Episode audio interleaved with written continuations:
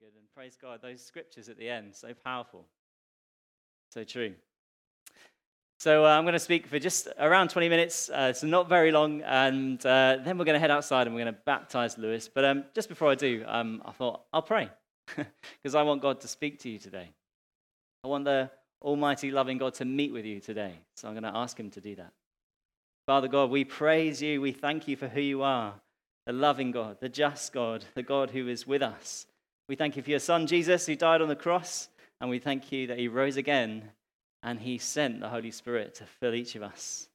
We pray, come and touch this room right now. Come and fill this room, Lord, with your presence, for your glory. Amen. Amen. So, what's in this box? What is in my box? The answer to that question is currently unknown. it might be a donut, might be a disco ball, it might be nothing. But there is an answer to that question, but the box question remains unresolved for now. You see, nowadays we have answers, we have lots of answers to almost everything. And, and I don't know about you, but these days I often find uh, not having the answer kind of annoying. And I think one of the reasons for that is we've got so much information available to us. 20 years ago, I was a teenager, believe it or not. And uh, I, I, don't think I cared quite as much as a teenager. I was quite happily bumbling along, just having a good time, not knowing everything, but then not having to either. And so I was quite enjoying life. But nowadays, nowadays, I want to know stuff. I want to know things. And I reckon, like I said, one of the reasons is, is because I can. And uh, I'm just going to give you a little example of this, um, how easy it is um, to get some information when you need it. Hey, Google, how many species of bat are there in the UK?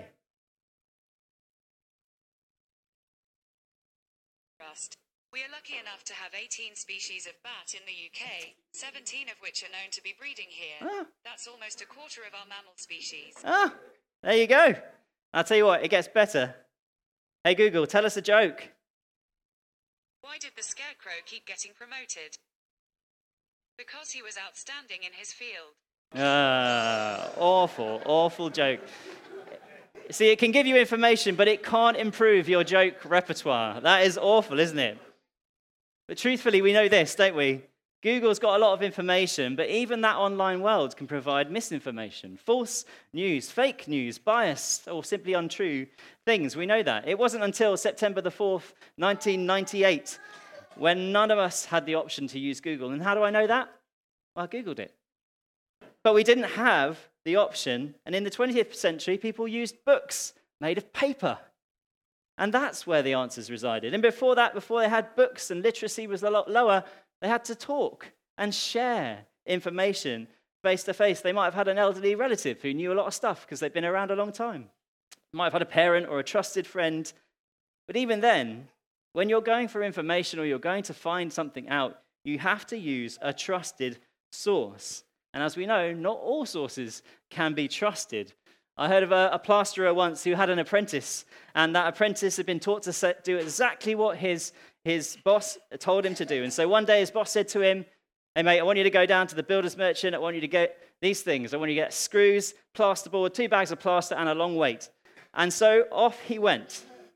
He asked for everything they had screws, plasterboard, two bags of plaster, and a long weight. And they brought it all to him. And then they went away and said, We'll be back soon. Needless to say, he was there for quite a long time. What was the last thing on the list? A long wait. And that's exactly what he got.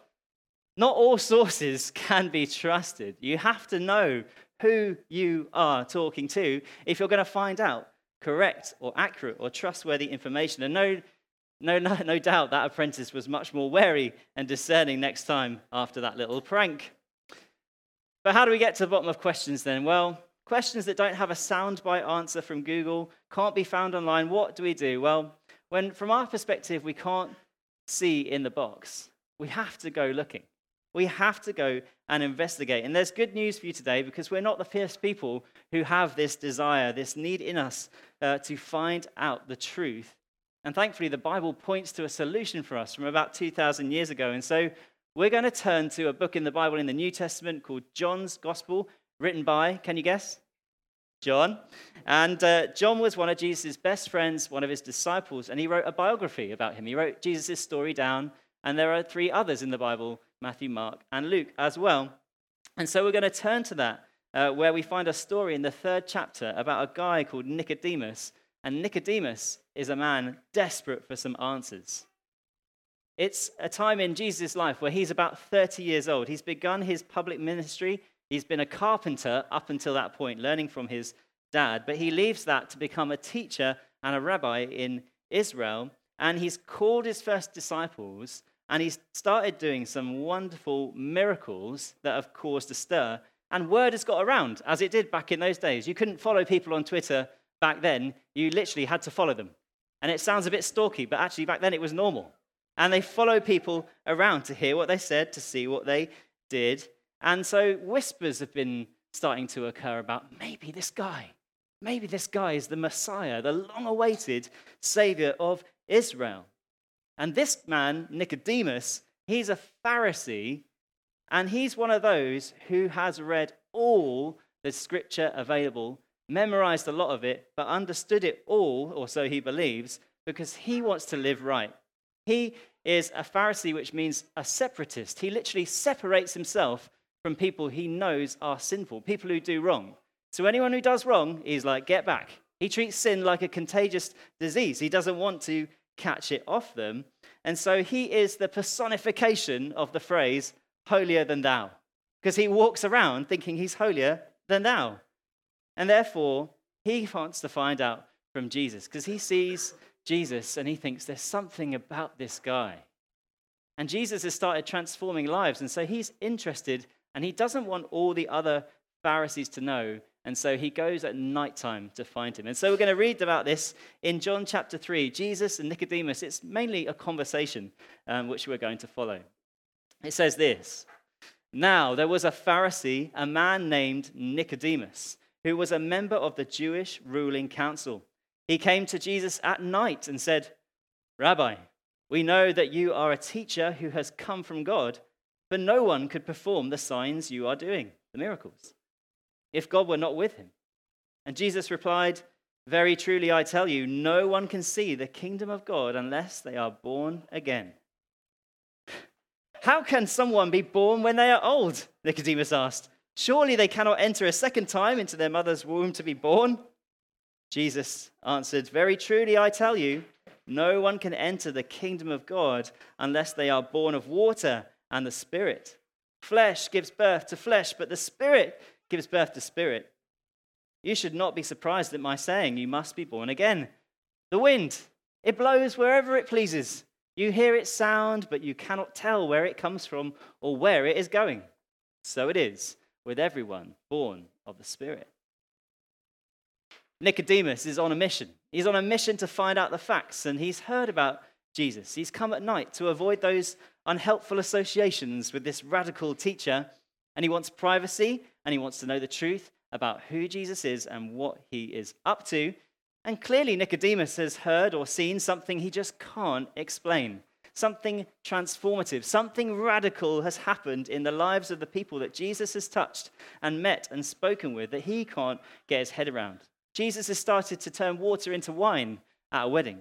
Then he's healed a person who had deaf ears, and then he's uh, been doing some miraculous things, liberating people from demons and oppression. It's the kind of things that you would expect God to do, which is why he wants to find out what he's doing in Israel. And so Jesus says something very interesting to him. He says, very truly, as if anything could be very truly, but it means it's very true that I tell you, no one can see the kingdom of God unless they are born again. See the kingdom of God? Be born again?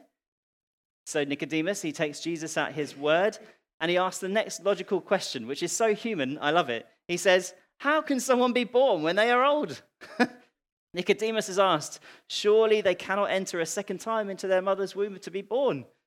A crucial question because everyone knows they don't want to do birth in reverse. And everybody knows that you don't want to give birth to a full grown man. That's not going to go well. Well done, Nicodemus. Nice one. So Jesus replies, Very truly I tell you, No one can enter the kingdom of God unless they are born of water and the Spirit.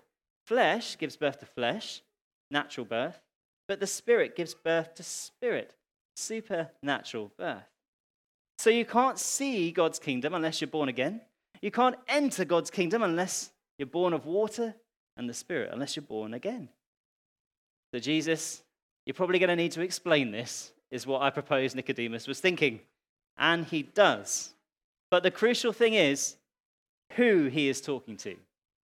In the preceding passage to this in John chapter 2, it says that Jesus knows what is in man. Jesus, you see, knows what's in Nicodemus's heart, and he knows what's in every heart in this room because he's Jesus. He knows that he's talking to someone in Nicodemus who's always tried to do the right thing, who's been religious, and he's been religious about staying righteous. But he also knows that no human can ever claim to be perfect. I don't think any of us can claim to be perfect. We've all told a lie. We've all sinned in one way or another in word or deed. And even, our out, even if our outward appearance seems spotless, our heart and our mind are corrupted by sin, is how we describe it in the Bible. Wrong thoughts are sin. They plague us. We struggle perhaps with pride, or we pretend to be better than we are, or we deceive ourselves into thinking that we're actually good. And at this point, I'm able to identify with Nicodemus a little bit because when I was raised up in a church, um, uh, I, I was taught to be good. I was taught to be morally good. I was taught to be better than the, the person on my left, basically. I was just taught be good. Don't rob a bank. Try and do the right thing. Don't hurt anyone. And then you'll be considered to be good. That's what I was raised to think. And I thought that you had to do more good than bad in order to get into God's kingdom. I thought that to get to heaven when I died, I just had to be more good than I was bad to get on God's good side. But Jesus points out here that it's not our own efforts that save us. Works, doing good stuff, cannot save us from the sin at the heart of the matter, which is in my heart and your heart. You see, before I was born again at the age of 18 at a festival, Christian festival, I was facing God's judgment quite rightly. And I was facing hell before I met him, before I believed, before I did what Lewis did, repented and believed in Jesus. That's the reality. Because my works couldn't save me. And Jesus is trying to show Nicodemus this that unless God raises a person's dead soul to life, then they cannot see the living God or his kingdom. And they cannot be saved by their own works alone. You see, in order to be born again, first, something has to die. Or more specifically, someone has to die if they're going to be born again. And that's what is being reflected today in Lewis's baptism. See, as Lewis described, having discovered the truth about Jesus, he's confessed his sin, he's acknowledged the problem, and he's gone to the only solution there is, which is Jesus. And on the 30th of November, he repented, which means he turned away from his old life his sinful life and he put his faith in Jesus Christ. And in that moment, the old self died with all its shame, with all its guilt, with all its baggage, and it died with Jesus on the cross. That's what happened. That's what we described at Just Looking. And so you could say that Lewis has gone from womb to tomb across 22 years. You could say it that way. You could say that he's now been resurrected into new life with Jesus. Though physically he won't be reborn, which his mum will be delighted to hear, spiritually he has been reborn. It's a wonderful moment, and we're going to experience this. We're actually going to see it later on because when Lewis is in that pool with me and Dan either side, when he goes down into the water, Lewis is saying this He's saying, Lord Jesus, you died on the cross for me. From now on, my old life is dead. I've broken with the sins of the past. When he's under the water, and he will be under the water, but not for too long, so please don't panic. But he will be under the water, all of him. When he's under there, you won't be able to hear it, but in his heart, he'll be saying, Lord, just as you were buried in the tomb, so my old sinful life is now buried in the water. This baptism is my funeral. That's what he's saying. And then when he comes up victoriously out of the water, he's saying, Yeah, he's saying this Lord, You were raised from the dead by God's power, and by that power, I can now live a totally new life. Glory. Amen. Yes. And so today, Lewis is being born of water. And there's a lot of water at natural birth, as you might know, some of you. And it's also associated with spiritual birth as well born of water and born of the Spirit. And as we're bringing him up, we're going to bring him back inside because it's warm. And then we're going to pray for him as well to be filled with the Holy Spirit, filled with supernatural strength. Because believe it or not, Lewis is still going to mess up. He's still going to sin, even though he's a Christian now. But God's grace abounds to cover that because Jesus died once and for all for him, for you, for me, for everyone. And so that's why we are going to lift him up and ask God to fill him, to help him uh, give God glory with the rest of his life. And so, just to speak briefly on being born of the Spirit, it's, it's a wonderful moment. And on the 30th of November, that regeneration, that Spirit came to life in Lewis. You said you got really hot, right? Well, it's interesting because in the scriptures, uh, the Holy Spirit's associated with fire.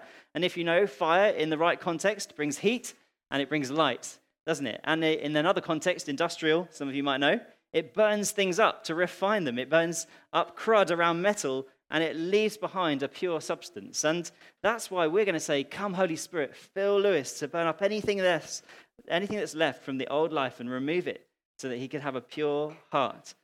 We're going to pray for him to be set as spiritually aflame in public so that he would be empowered to tell other people about Jesus. Clearly, he's done pretty well so far. Well done, Lewis. Good job.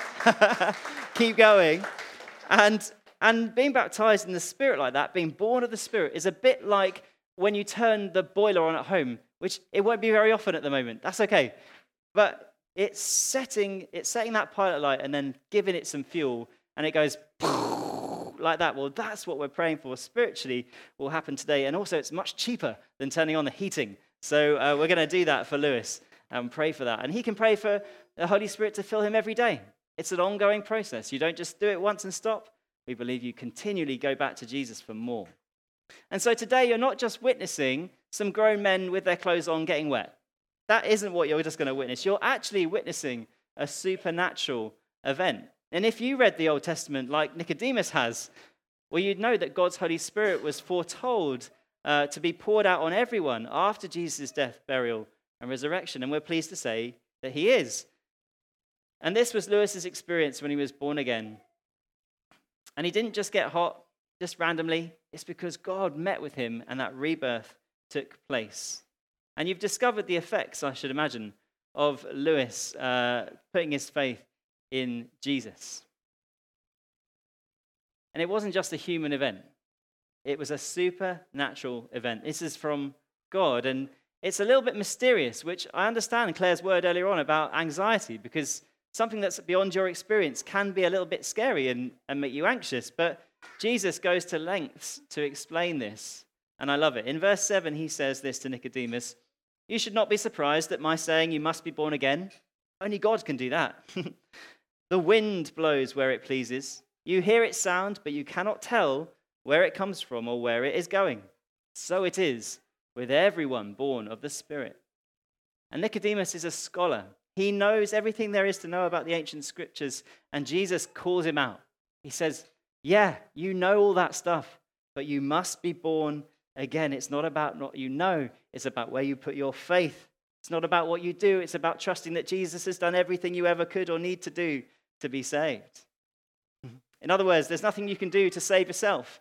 There's nothing you can do to turn your own life around. You could get all the self help books in the world, but you still wouldn't be able to do it on your own because you're not God.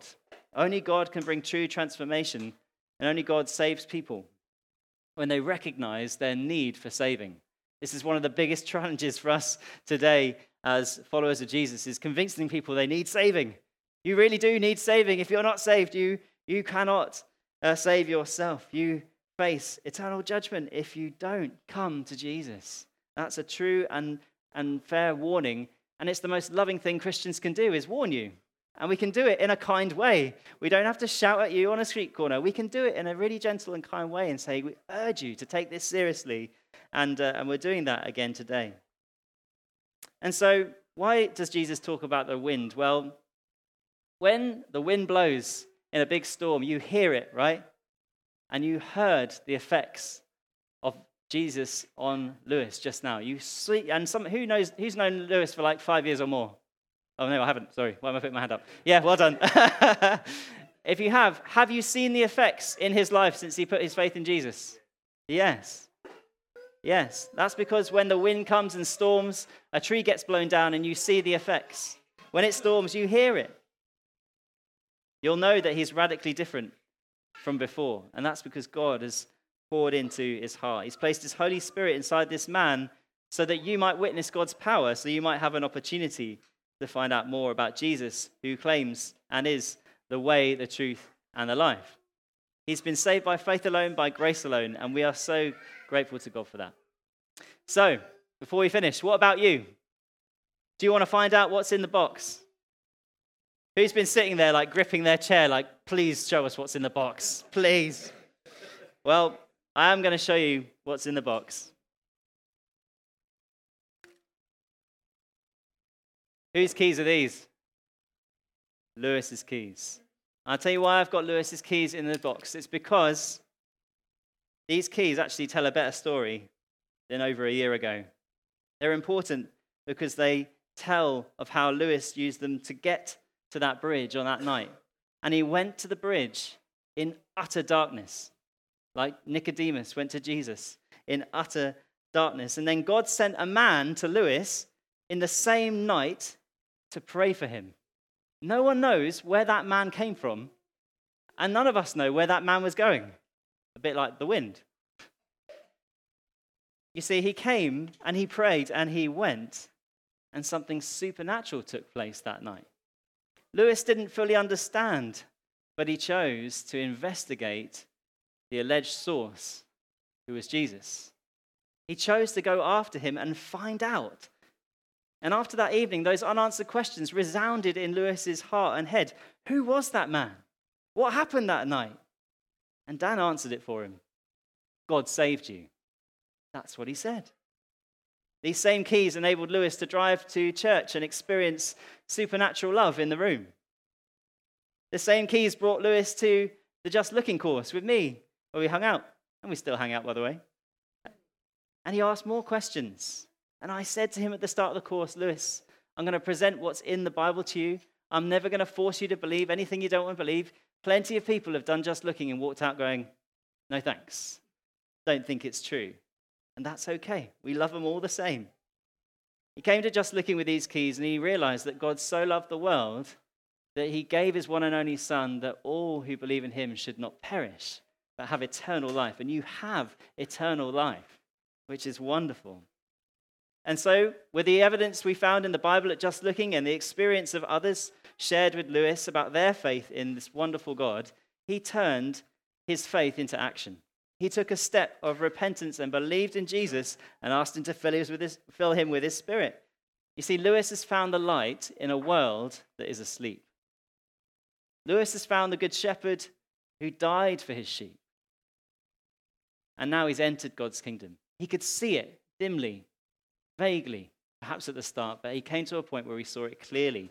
And that's our heart for everyone else. You see, you and Nicodemus have got some things in common, Lewis. Both went in search of the truth. Both found him named to be Jesus, and both were born again. We learn that later in the Gospels, that Nicodemus comes back again as a believer in the story.